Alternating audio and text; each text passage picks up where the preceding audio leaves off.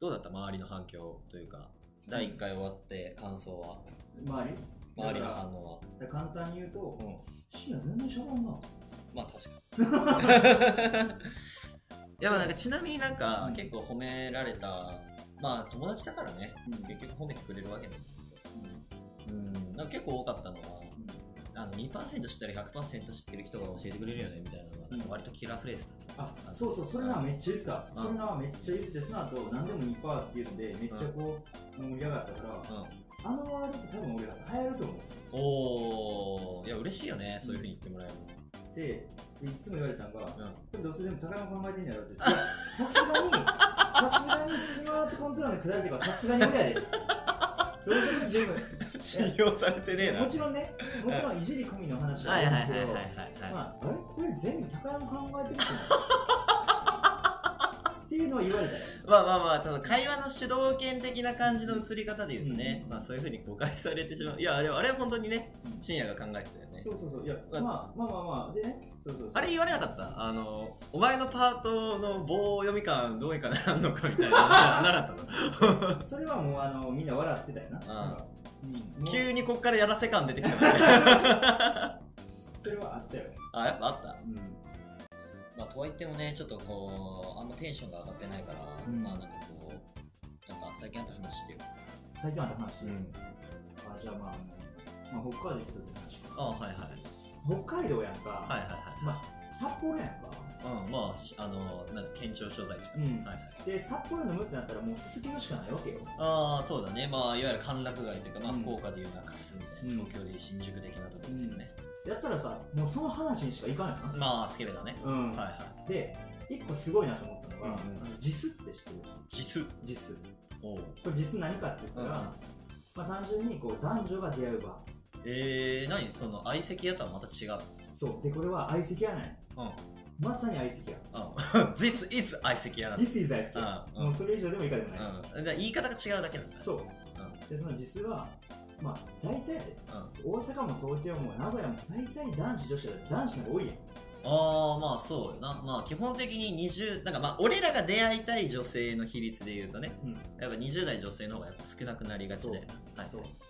で、北海道、あ、何対何個やと思あ、男女比がってこと、う、うん、どんぐらいなんだろう、まあ、でも東京とか、まあ、それこそ俺もなんか何回か行ったことあるけど、うん渋谷の、うん。でも言っても女3男7ぐらい、ああ、そうやろ、うんまあ、男の方が絶対多いと思う。うん、多いよね。これうん北海道何対何かっていうと、うん男対女で言うとうん。1対5。え？ってことは 女の方が5倍？そう。え。21人対104人。ー、いやいやいやその分母で言ったらな。130人も入んのかその場所は。入る。もっと入る。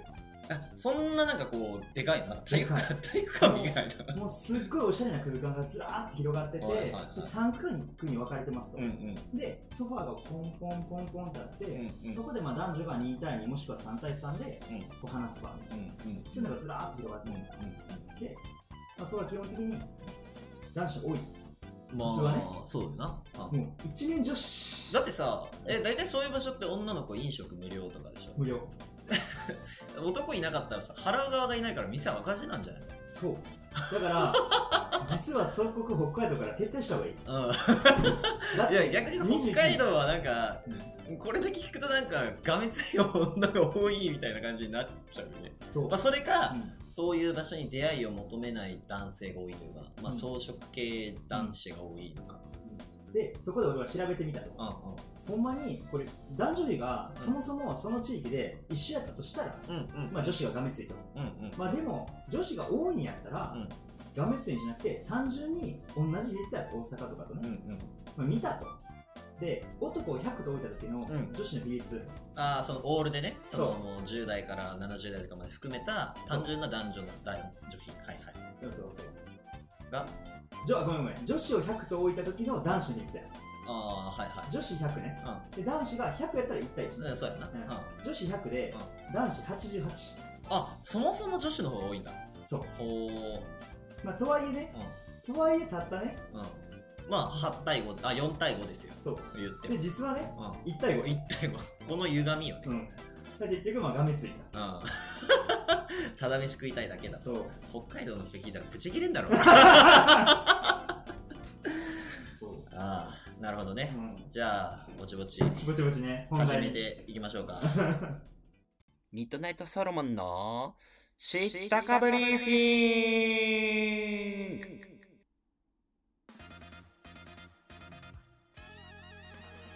皆さんどうもこんばんは。ミッドナイトソロモンのケントですこのラジオでは世間巷で流行っているビジネス書、時事経済、カルチャーなどをざっくりまとめた形でご紹介し、皆様に明日から知ったかぶれる程度の知識を提供していきます。この番組で語られるにわかの知識さえあれば、本物の知識を持っている人から本当の価値ある知識をゲットできることでしょう。そう、世の中を渡るには2%の知識。それさえあれば100%知っている人がきっと教えてくれる。さあ、明日から、てかあれ知ってる？あれってさあと、ドヤ顔でにやかの知識を語っちゃいましょう。で、今日、えー紹介する本なんですけど、うんえー、と今日はね、本、まあ今日も本なんだけど、うんまあ今日はね、どっちかというと、えー人間関係うん人間関係うんについての本。で、ちょっと今日紹介する本というのは、まあちょっと題名長いんだけど、えー特定の人としかうまく付き合えないのは、結局あなたの心が冷めているからだ。っていうタイトルの本ね。おおで、これ、あの、書いた人が、俺結構好きだったから、この本も買って読んだんだけど、まあ、伊予田達成さんっていう人と、堀田修吾さんっていう方が、まあ、協調っていう形で書いてんだけど、まあ、俺が好きなのは、まあ、伊予田さんの方で、まあ、この人は、まあ、東京大学の教養学部を卒業した後、角川書店に行って、博報堂に行って、博報堂生活総合研究所を行って、独立すると。おで、コミュニケーション、恋愛関係、生活者心理。まあ、いわゆるあの、博報堂の総合研究所とか、まあ、博報堂の理っていわゆる生活者発想。うん。まあ、人がどういう価値観を持って、どういうことを考えてるのかみたいなのをこう分析するもう機関がそもそもうん。あるから、まあ、やっぱそういった知見も持って、こういう人間学というか、なんかまあそういったことをやってるんだけど、で、まあちょっと冒頭ね、うん。ちょっとまあこの本っていうのを、まあちょっと明日から、まあ、下がぶれるようにするために、まずじゃあイントロダクションから。おおイントロダクション。まあ、じゃあ質問ね。うんシエン今まで、うん。あの、あ、こいつ嫌なやつだなとか、うん。うわ、こいつ合わねえなみたいな、ううんわ、こんなことなんですんだよみたいな感じで思ったことある。めっちゃある。そう、そういうやつはもう心が冷めてる。あ俺が？と。そう、そうなってる状態っていうのが、いわゆる心が冷めている状態ですと。で、おおいよいよ、何？いやちなみにうん。それ誰かって言ったら俺もうケントやからね 俺に対して？そう。最初そうやったから。いやいやいやいやいや。ってことは逆に言うと、俺によって心が温かくなったっていう。まあだから今回この書いてる本っていうのは、うん。まあそういうふうにうん。なんか人に対して、あうん。こいつ嫌なやつだなとか、うん。えーまあ本当にもうこいつダメだなみたいな感じでこう思っちゃう。まあいわゆるこの本でいうところの心が冷めてしまっている人が、うん。まあどうやったら心の熱量を取り戻せるか。俺みたいに。ね 俺じゃなくて。うんそうそう。俺ね、うん。うんでまあ結局冷めてる状態がどういう状態かっていうと、まあ、この本では3つに書いてるんだけど、まあ、まず人の話に興味がない。うん。で人と積極的に関わろうとしないと。うん。でその結果世界がどんどん狭まっていってしまう。状態がまあ心が冷めていると、うん。でこの時深夜思ったいやまあ別に今友達おると、うん。でも、まあ、例えばね10代20代の人は若いからそれでもいいと思うかもしれないけど、まあ老後ね寂しい人生が待ってますよと 感じでねあの書いてあってまあこれはねなんかまあこれもなんかいわゆるなんかこう一個の物事について延々と書いてるわけじゃなくて、まあ、いろんな側面からこう心を温めるにはどうすればいいのかとか、うん。まあなんかこうより豊かな人生を送るためにはどうすればいいのかみたいなのをうん47パターンとかチャプター47までまああの1個あたりでもすぐ短いんだけど、うん。書いてあると、うん。まあ、その中でまあ結構俺が面白かったなって思うところをうん。ちょっとまあいまあねこうちょっとまあ内容ねまあ全部言っちゃうとそれも著作権違反だから。なるほど。まああのそういうふうにならない程度にうん。あのしなきゃいけないなということで、まあちょっと一部分だけね紹介していこうと、うん。でまずまあ、あのこの本を読んだ時のゴゴールっていうのは、まあ、人の嫌なところが気にならなくなることと、まあ、人は人自分は自分って思えるようになること、でじゃあまずうん。なんで、まあ、そういう人の嫌なところだけがうん。目つくようになっていくのかというと、うん。結局その自分の価値観うんこうでなきゃいけないって思ってることと、うん。目の前の出来事が矛盾しないように人はできてるらしい、もうそもそもね。うん。えそれがあるから自分の中でこうであるべきだと思っていると。うん。いう中でそれと矛盾する状況が起きたら、うん。まあ、その人を攻撃するとか認めないことで自分の中のこう心のバランスを保つように人はできていると、うん。うん。まあ、だからまあそうなってしまうのは、まあ、うん。人間として仕方がない部分であると、うん。まあ、それをなんかねあの走れメロスでうん。例えてて、うん。あのまああれまあ俺結構メロスはやばいやつだなと思うんだけどさ。まああれまあざっくり言うとさなんかまあ人のことを信じない残虐な王がいましたと、でメロスが勝手に暴れようとして、うん。えー 妹の結婚式あるから 行かせてくれ。処刑するのは構わなきゃ行かせてくれっつって。いやダメだよお前、うん。その人は嘘つくに決まってるから絶対逃げんだろセリヌンティウス置いてくっつってセリヌンティウス。え？みたいな。俺？って普通なるところをいやメロスの言うことなら信じる、うん。貼り付けにされて3日間。貼り付けされるんだけど。うん。で結果的にはまああの本当にメロスは宣言通りうん貼り付けされたセリヌンティウスのところに戻ってきて、うん。まあ、あの王は改心するという話なんだけど、うんまあ、結局王っていうのは人間なんていうのは愚かで自分勝手なものだと実は割り切っているもののそう言いつつもどこかでうん。まあ実は違うんじゃないかって期待もしてるとう。ん。でもそれを認めてしまった瞬間でこれまでの自分の考え方とか生き方を否定ししてしまうことになるから認めないと。嫌なやつだとかいやそんなのは違うっていうようになっちゃう。だから結局自分の心のバランスを保つためにそういうことをやってるだから深夜が最初俺に会った時、まあ、会ったことないこんなキラキラ輝いたイケメンを見てまあそりゃね嫌なやつだなと思うと思う。もうねだからもうそれはもうしょうがない。もう俺も悪くないしお前も悪くない。まあ気に食わないまあという感じでね。まあこういうことがまあいろいろつらつら書いてあるんだけど、うん。まあその他にもですね。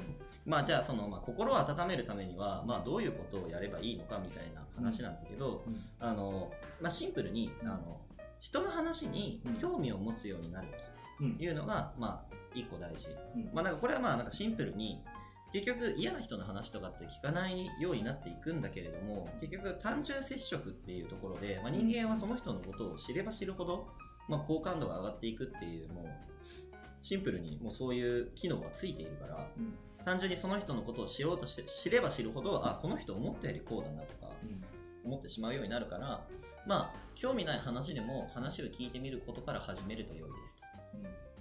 いう話が、まあ、まずあると。で、えーっとですね、まあ、次がね、まああのまあ、あののあとこの本の中では面白いのは飲み会って大事だよっていう話が書いてあって。ああケントが最初。うん。うん。あーてかここだったわ単純接触効果の話。で言うのは、うんまあ、あの結局飲み会っていうのは、まあ、なんかあんま意味ないでしょみたいな話で結構思ってる人とか多いし、まあ、俺も思ってたんだけど、ね。まあ、その心理学的な感じで言ってもあの飲み会はなかなかバカにできないと。うん。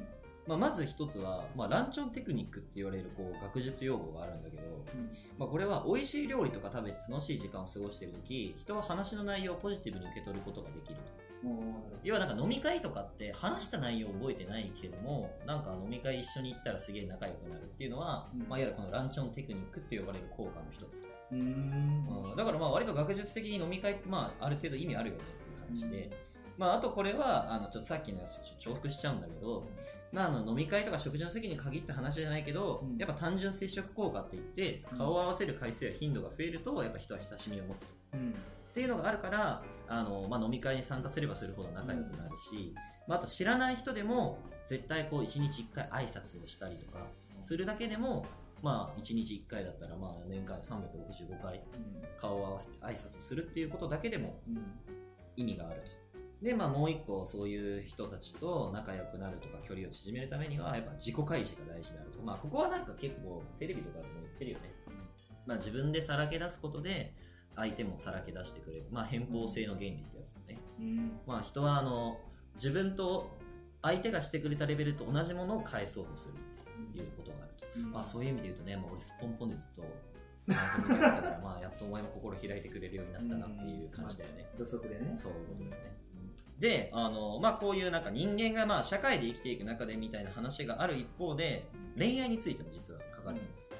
まあ、恋愛が長続きしないわけっていうところのまあチャプターがあって、まああのまあ、恋にギャップが大切とかって言われるけど、まあ、ギャップっていうのは所詮一発ギャグだと。まあ、なんかこう最初の印象でしかないと。で、まあ、恋愛ってなかなかやっぱ長続きしない中で、まあ、理由って何があるんだろうっていうと、まあ、4つあると。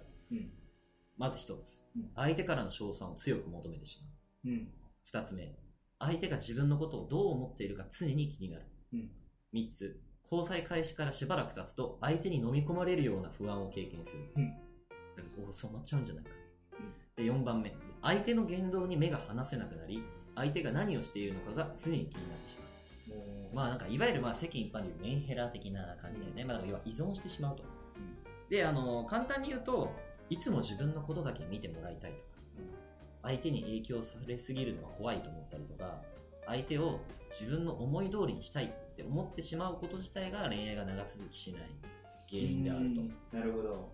でそういった側面を恋と愛の違いという形で書いているんですけども、うん。じゃあ上田君じゃあ恋と愛の違いとは何でしょう？恋と愛の違い、はい。まあ恋愛って言いますよね。まあでも恋恋と愛というのはもう字面も違いますから。違うよな、はまあパッとやで。うん。もうそいつのために死ねるかどうか。あー、がどっち？死ねたら愛。あ。死ねへんかったら恋おー、なるほどね。まあ命かけれるかかけれないか。そうあのお母さんと母の愛とか言うやんかうんうん。多分このために死ねるやんなうんうんうん。でも母の恋って言われたらさうんいやなんかめっちゃ不倫してるし 確かにだいぶニュアンス変わるね。違うねああ、なんか最初不正解って言おうと思ったけど、うんまあ当たらずとも遠からず、母っていうワードが出てきたのが結構ポイント大きい。なるほど本の中で書かれているのは、まあ、なんか心理学者の西平さんという人が言った言葉らしいんだが、まあ、恋とはこの人のどこが好きなのかと聞かれた時に、優しいから、うん。顔がいいかうん。ら頭がいいからうん。と他人と比較した時の条件で答えもるで一方愛とはうん。この人だから以外に答えようがないと。うん。つまり他の人と比べることを超えたものが愛であると、まあ、要は母親だよね、うん。じゃあなんで自分の子供好きなのって言ったらいやもう私の子だから まあそうやそう。ねいやいやうちの子顔かっこいいのよみたいな。だから好きみたいな。いやそんな母親いたらねちょっとやばいよ。うんやばいよな。まあだから、まあ、結局これが人間関係にも、えー例えてて、うん。まあ、結局その他人とのうん。比較じゃなくて、うん。まあこの人だからいいと思えるようなところ、うん。まあ、これの言い方と違うんだけど、まあ、俺の人生経験上の、まあ、これとちょっと似通った話で言うと、うん。まだこの恋的な感情と愛的な感情って、うん。別になんかその異性だけじゃなくて、うん。その同性とか部下とか同僚とか上司とかにも言えると思うんだけど、うん。まあ、俺の中で言う恋と愛の違いっていうのは、世間一般で言える長所を好きになるのが恋だと思っててうん。その人の短所を好きになれたらもう愛だと思う、ああなるほどね。そうそう。いやあいつ頭いいんだよね、うん。いやあいつ面白いんだよみたいな、うん。いやあいつかっこいいんだよみたいな、うんっていうところで止まったらやっぱまだ好きで。うん。あなあ恋で。うんね。えでもあいつ全然時間守んないじゃんとか。うん。いやあいつでもすぐバックレようとするじゃんとか。あいつだらしないじゃんとか言った時いやーそうなんだよね。あいつだらしねんだよ。ほんとどうしようもねえよな。みたいな。っうん。ていう風に言える関係が愛だなって思いますね。なんか俺の感じだとねじゃああれやなめっちゃ愛感じてるわ。そうほんとダメだもんな。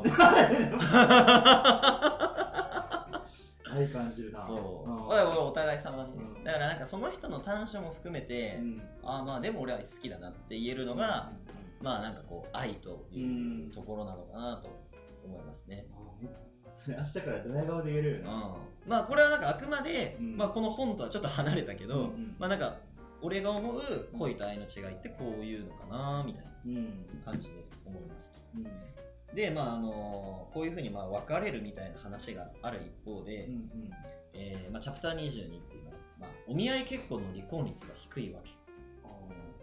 あの実際に離婚率を見てみるとうん。恋愛結婚ではなんと 50%2 組に1人が1組が離婚していると。マジで？対してお見合い結婚の離婚率っていうのは5%から10%マジ？そう。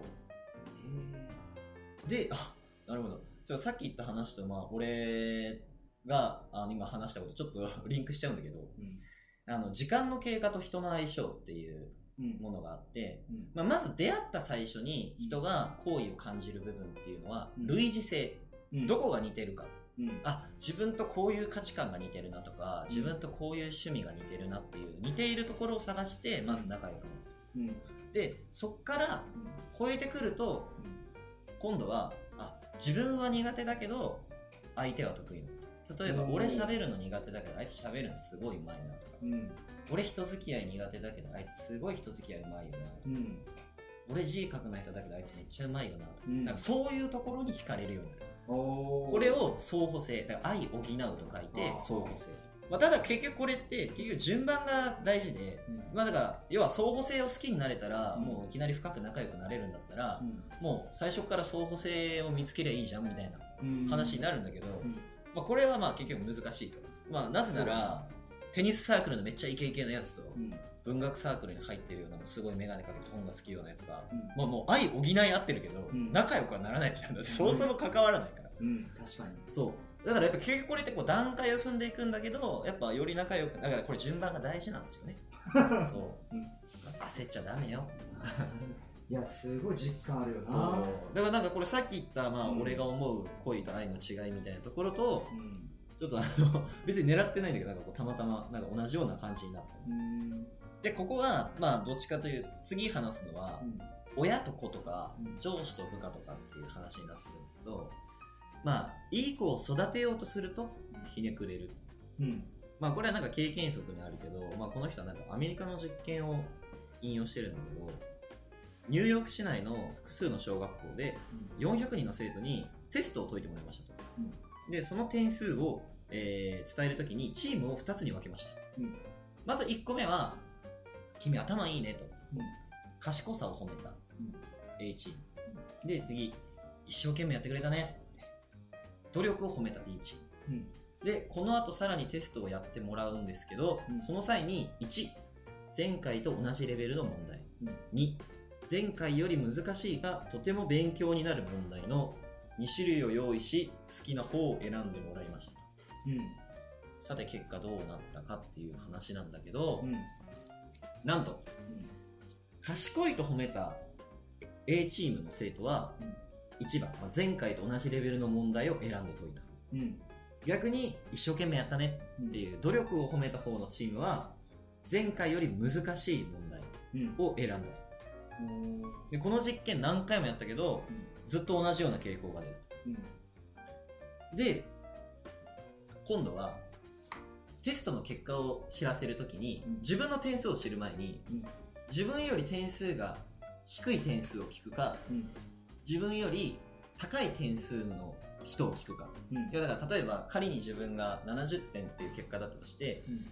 君の点数を教える前に他の人の点数を教えてあげれるけど、うん。高い人の点数と低い人の点数どっちが聞きたい？って聞いたわけ。でこれで賢いと褒められた人は自分より低い点数の人をの点数が聞きたい。うん。逆に努力を褒めてもらえた一生懸命やったねって言った人の方は、うん。自分より高い点数の人の点数を教えてください。っていう風にうん。なったと。うん。で結果的にそういったプロセスを経てうん。最終的に最初に解いた問題と同じレベルの問題をもう一回解かせたの。うん。そうなるとなんと B チームの生徒の平均点はプラス30%うん。A チームの要は結果の賢いっていうのを褒めた人たちの平均点はマイナス20%になった。マイナス20%そう。まあそれはそうだよね。だからまあ前回より簡単な問題を選んでしまったうん。チームと難しい問題を選んだチーム。で点数が低い点数人の結果を知りたいか高い人の結果を知りたいか。うんっていうまあその上を見るか下を見るかっていうところの営みの違いが最終的にこういう結果に現れたんだけどで結局これがなぜ起こったか。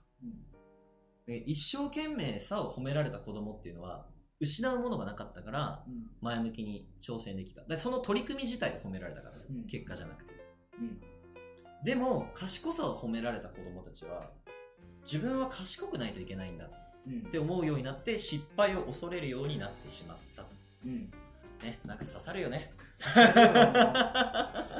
敗を恐れてるもん。そういうことなんだよな、いかに厳選されないかと。うん。うん、なんか結構ねしんどいよね。しみるよな、ん。で、まあ、あのこういった話がまあいろいろ書いてあって、うん。まあ、こう思ってしまう理由はこうなんだよ。だからこういうふうにしないといけないね。っていうこうまず悪いところというか、まあ、誰もが当てはまるよなこういうことあるよな。うん。っていうのを原因は何なのかっていうのをこう分かりやすく言語化してくれて、まあ、それをこう修正するにはこういう考え方をしたらいいよとかうん。こういうふうにうん生きていけばいいよみたいなところをこうアドバイスしてくれるようなうん。本ですと、はい、この本のね最後に書いてあるのは、まあ、最後というか、まあ、後ろの方に書いてあるんだけど、ままあ、嫌悪感の正体ってあの結局は、うん。まあ、同族嫌悪であったり、うん。まあ、要はか大体なんか自分と全く違う人よりは自分とになんか若干似てるところがある人の方が嫌に思ったりする。同族嫌悪。でも同族嫌悪の正体って実は自己嫌悪ですと。でつまりはうん。自己嫌悪って自己陶酔、まあ、ナルシストになってしまっているっていうのと、うん。実は同じ意味であると、うん。なぜ自己嫌悪をしてしまうのか、うん。それは自分に過度な期待をしているからだと。うん。だから自分の設定値を120点に置いてるからうん。80点の自分を好きになれない、うん。えだからその80点ぐらいの人間を見ると自分と同じぐらい、でもなんかそういうのを見て俺は120点のはずなのに80点のあいつと見た目は同じように見えてしまっている嫌だな。でこの本ではそれはもうナルシストだよ。そもそも120絶対嫌やそうそうそう。そもそも120点をもう出せるって思ってること自体がナルシストだよ。だからまあ自分に期待することはすごく大事なんだけどうん。それが自分は本当はこれができるはずだっていう理想と現実のギャップにこの苛まれるっていうのはちょっとしんどいとうん思います。だから最初から自分にしかできないことを探すのはやめなさいと、ではなくて自分にもできることを探す方がよっぽど大切であると、自分には仕事で結果を出すしか脳がないとかじゃなくてあ意外と恋愛もいけんじゃんとか。あ洗濯も意外とうまいじゃんとか。別の方向で自信をつけてみると。だから過度にねこう自分に期待せずにまあ、他のちっちゃなこと自分でもできるようなことそれができた時に自分を褒めてあげるところから始めなさいと、そういうのができるとまあちやってること自体はちっちゃくても少しポジティブな気持ちになるとそうなると人間っていうのはどっかで得たポジティブな気持ちっていうのがうん。他の行動にどんどん応用させていくと、まあ、確かになんかさ一個すげえいいことあったら他のものすげえ調子良くなったりするじゃん。でもこれって心理学でもちゃんと言葉で定義されてて、うん。パン化っていう一般のパンに、うん。あの化けるの。うん。科学のねパン化いやだから自分がした経験とかポジティブな経験を水平展開していくとか、まあ、メンタル的にも。まあだから自己嫌悪の正体はナルシストであると、うん。でも逆はしかりにならないと思う。だよね。まあなぜかというとナルシストのやつ。あでも逆もあるか。俺めっちゃナルシストだけど自己嫌悪するもんな。うん。確かに。そうだね。っていうのが今回ご紹介した、えー、陽太達成さん、堀田修吾さんの特定の人としかうまく付き合えないのは結局あなたの心が冷めているからだ。どうでした？すごいな、よかった。何が良かったかって、もう明日からやっぱ活かせると。うん。気持ち一つで行動変わると。うんうんそれはこの本見ないと、やっぱ詳細わからんけど、うん見たらなんか変わるんじゃないかと。うん。なんかねうん、こう、俺もこの本読んだ時に、なんかこう、偉そうに書いてないのが結構好きだった。ああー、こういうことあるよね。うんでもこれってこうなんだぜ。うん。こうすればいいから。つって、こう、寄り添ってくれるようなうん。本だから、僕これ結構ね、そんなね、最近の本じゃないんだよな。これ2012年発行だから、今から7年前。あの本だけど、全然今に通ずるものというか、なんか普遍的な内容としてうん。書かれてるから、うん結構、ぜひおすすめです。いいね。うん。では、えーこれを総括して、まあ明日からどういうコミュニケーションでうん。これを知ったかぶればいいのかっていううん。ところからやってみましょうか。いやもうすごいさ、自己嫌悪している女性を見つけるとするじゃん。うん。あ、もう私なんかダメだ全然みたいな。仕事もできないし、うん彼氏には振られるし、うん。今日もヒール折れちゃったし、って言ったら、うんもう俺が行くわけ。ナルシストですねって。うん。マジで自分のこと大好きじゃないですかみたいな。うん。な、何？ひどいじゃん。何なの？みたいな感じ。いやいや、結局ね、まあじゃあ仮に涼子さんでしょうか。いや、涼子さん仮に、いやそうやって凹んでるってことは自分の期待値に満たなかったからでしょ。でも人間って、自己嫌悪になっているのって自分の期待値が高すぎてそのギャップに苛まれてるからなるんです。うん。でもその前提にある理想を高く持ちすぎているっていうこと自体がナルシストなんですよ。そんなことしなくたってあなたはあなたのままで美しいし、うん。でも僕はあのこの前、りょうこさんが作ってくれたクッキーめっちゃ美味しかったです。し、すごい料理作るのうまいですよね、みたいな。全然ない、全然あるじゃないですか、みたいな。あの、いいところも。たくさんあるじゃないですか。って言ったら、え？じゃあクッキー作る。あ、クッキー作るのうまい。あ、仕事もできる。彼氏もできた。みたいなその彼氏は俺じゃないんだ。よ、あ、じゃない。じゃないねいや。いやいやまあでもまた一人の女を幸せにしてしまううん。のではないかなとこのラジオの聞いてる方がね、うん。まあ、そう思ってえミッドナイトソロモンの知ったかブリーフィングでしたっていう感じで。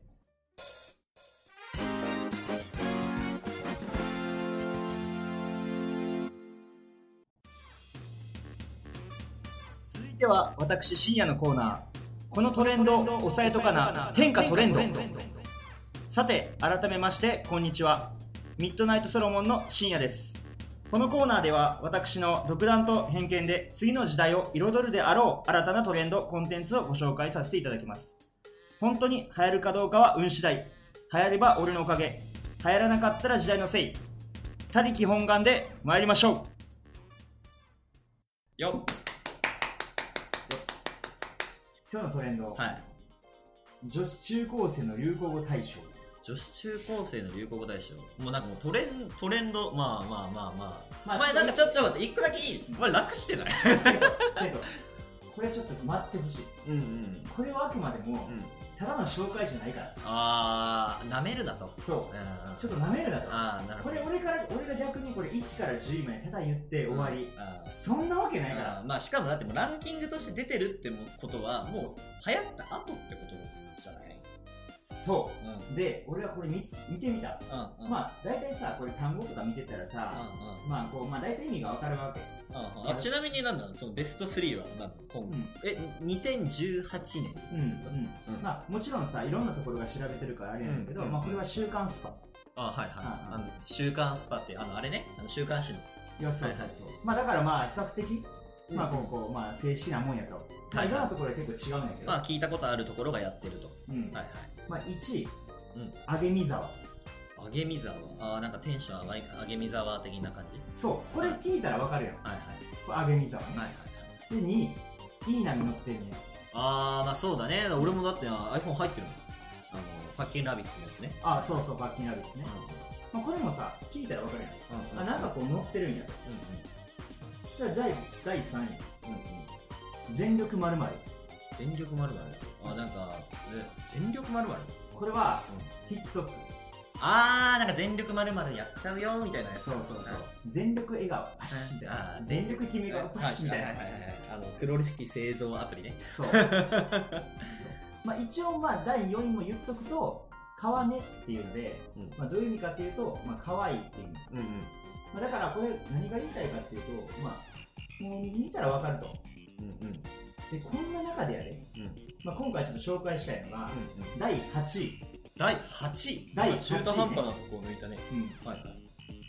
ASMR AS あーなんか聞いたことあるぞ。ASMR なんだっけな。これは英語の、まあ、頭文字だと思う ASMR ASMR、ASMR うん、えー、いや俺西武のパワーヒッター浅村しか出てこない確かに浅村ね。確かに浅村。浅村ちょっと巨人行っちゃうの、みたいな、ん。そんな感じじゃない？うん。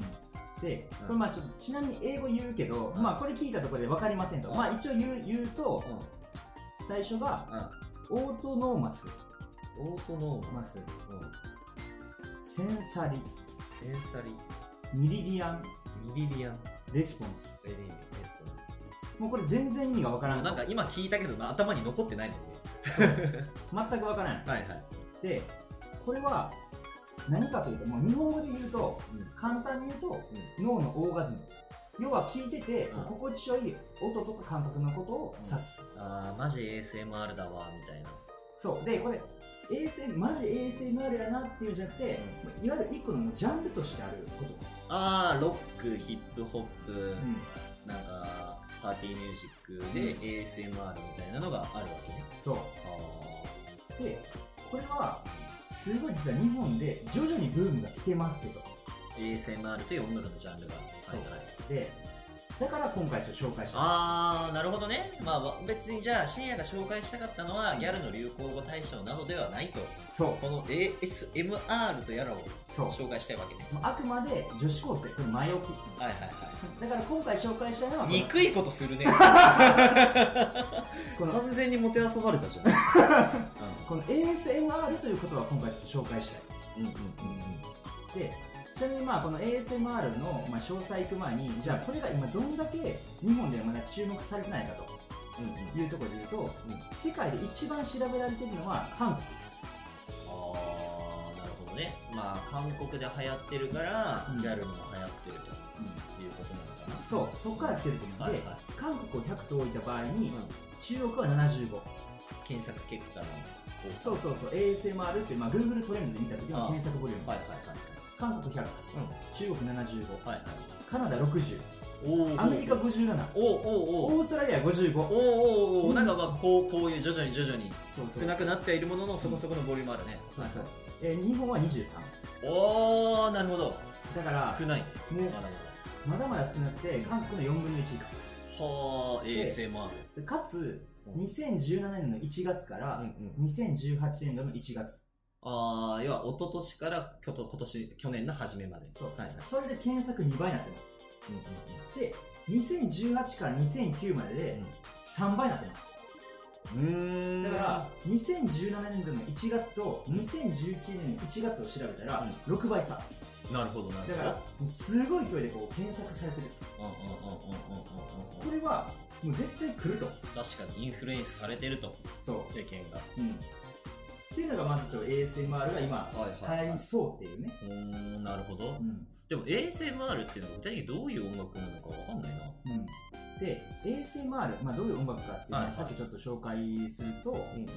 えーとまあ、実際まあ心地よい音楽っていうのがまあ ASMR なんだけど、別にこれ何でもよくてあの例えば水をさついでる時の音とかさあと耳かきの音こうゴリゴリゴリっていうあのあーなるほどね。音とかなんか雨の音とかね。雨の音とか、はいはいはいまあ、はい要はこう自分が心地よいと感じる音。はいはいはい。あでもそうああれが ASMR ってジャンルなんだ。俺なんか全然なんか夜寝れない時とか YouTube とかでなんか自然の音が聞こえる50分の動画とか勝手に流してそのまま寝たりとかしてるけど。そう。え俺 ASMR はあれは ASMR あなるほど。だから、まあ、俺がよくしてるのは、まあ、前回紹介したスマートコントローラーね、まあ、スマートスピーカーを使って、まあ、アレクサを一言言うわけよ。そうすると、まあ、電気消えます、エアコン消えます、テレビ消えます、アロマディフューザー、フォーで、ASMR。あが流れるそう。アマゾンからね。第1回とつなげてくるんだね。そうそう。でたまたまよ。あ俺はいつも ASMR を求めて ASMR を聞いてたんやとあはいはいはい。そう思っただからなんかその言葉がうん。なんかこう定義化されてなかっただけで、うん。まあ割とその日常的にそういうのを結構求めてる需要っていうのはまあすでにあったっていうことだよな。そう。なるほどなるほど。でこれがあの、まあ、今最近流行っててこの ASMR ってすごい言う長いなんかうんだからこうアスマーとかアズマーとか言ううーん。なんかそういう俗語があるわけだ。そうそう。でこれを、まあ、YouTube とか SNS に投稿する人をアスマーリストああなんかそういう作曲とか録音とかしてそう。流す人がいるわけだ。そう。でこのアスマーリスト再生回数100万回超えてる人も多くてすごいまあ収益化していると。うーんなんか言いたいことちょっと分かってきたぞ。何々ね。ああいいよいいよ。それで。で俺は思ったの。あじゃああ俺らがあアスマーリストになってやったらいいんじゃないか まあそうだよな。もう最後蛇口の音じゃあ流してその音取りゃいいわけだもんな。そう。で俺は今回この収録の時にじゃあやってやると。ああ試しにね。そう。はいはい。試しに俺はやってやって、うん。この聞いてるね、うん。まあ、リスナーの人が、うんうんうん。あ心地いいうん。そうした瞬間もう俺はアスマーリストなわけよ。ああなるほどね、うん。なんかもう己が思った瞬間スマーリスそう。まあ読者モデルと似てるな、まあ、あいつらも読者で自分はモデルだと思ったら読者モデルになるし。そうそうそう。でこれが そうそうそうってなんだよ。絶対ちげえだろ。思ったからってなれねえよ読者モデルなめんな。で、まあじゃあやってみようと思ったらやっぱり現実厳しかった。おうというのは、これはね、うん。この新居のマイクじゃ音は取れん。ああこのあこのマイクを使おうってやろうとしてたもちろんあー取れんなるほどこんなピンマイクじゃ取れんやろそれ。でこれ取るためには音を、まあ、要は立体的に録音しないとうんうんこのいわゆるその ASMR うんうん。にはならんねんああなるほどね、だから立体的に撮るマスクマスクマスクじゃないマイクがいるああ立体音響マイクみたいなね、うんはいはいはいはい。でその録音方録音の、まあ、種類をバイノーラル録音っていうらしくて。でそれにはバイノーラルマイクっていうのが必要でまあ、ちょっと、まあ、こう見せられへんから、まあ、顕著だけに見せるんだけど、まあ、こんな形でさ要はこへうー耳の形をしてて両耳がついてるマイク。これを使うと取れますと、でこれ値段がすごい高くて、まあこう日本の正規店だったらさ6万8000円する。高いね。そう、まあ、だから、まあ、ちょっと、まあ、まだ手は出せんと。まあでもゆくゆくは、まあ、これをやりたいなという、うーんなるほどね。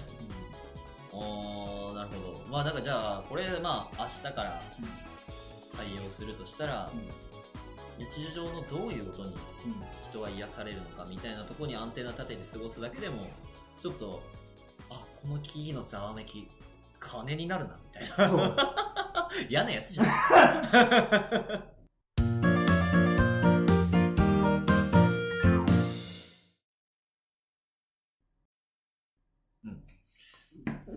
はい、えー、とでは雑談のコーナーなんですけど、うん。まあ、ちょっと今回話したいのは、うん。まあ、言ってまだ、まあ、俺ら20代、うん。まあ、中盤にやっと片足突っ込んだぐらいの年齢になるわけなんだけど、うん。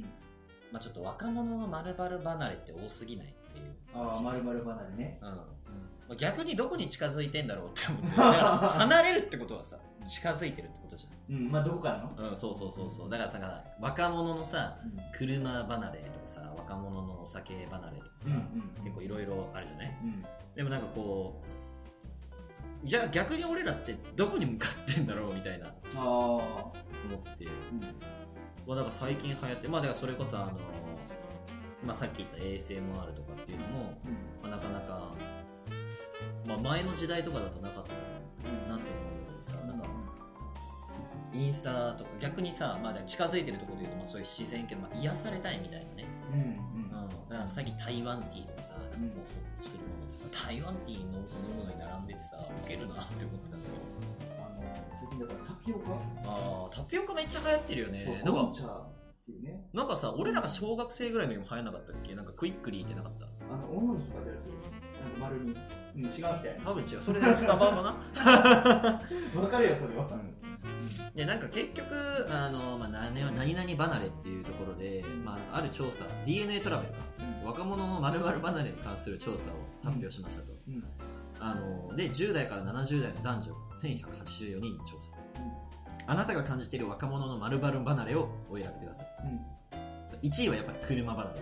うんうんうんうん。2位は新聞離れあで3位が同率で読書離れと結婚離あへえれで5位がお酒離れで、えー7位がテレビ離れ8位がタバコ離れ9位が恋愛離れ、えー8位が旅行離れ、まあ、俺ら全部から離れてってうん。どこに向かってんだろうな、うん。まあ、こっから先はね俺の仮説なんだけど、まあ、まずみんなうん。インスタに向かってると思う、うんうんあうんそうだね。でなんかやっぱり俺らっていうのはさミレニアル世代とかってさ、うん。まあ、好景気を一度も経験したことがないうん世代で、まあ、失われた10年が20年になり30年になりましたけど、まあなんかそういう話の中で、まあ、要はなんか世の中に期待持てないしなんか金持ちになれる気もしないと。でも傍から見える自分はキラキラしていたい。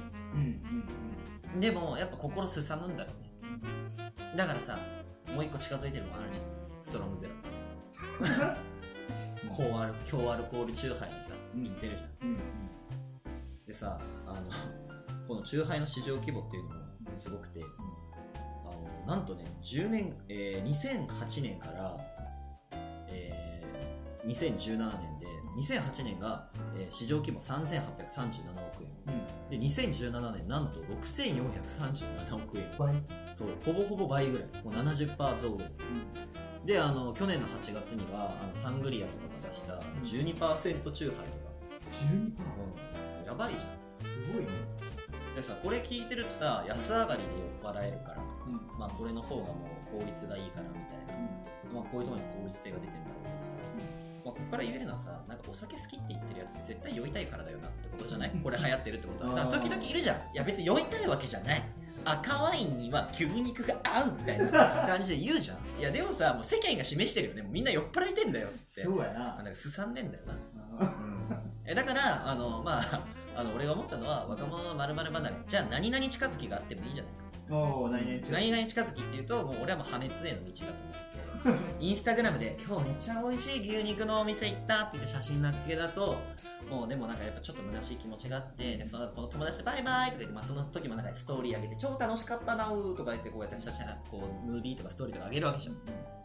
でその後一人の帰り道。まあちょっとね美味しいご飯食べてお腹いっぱいみたいな。でコンビニ行ってさストロングゼロガッと取ってさ12%です帰り道プシュッて開けてさ飲むわけじゃん。でなんかさっきインスタで綺麗に撮ったあの食べ物を多分路上に戻すわけじゃん。でそれでもフラフラになって私何やってんだろうって思いながら、えー眠りについて ASMR を聞くんだ。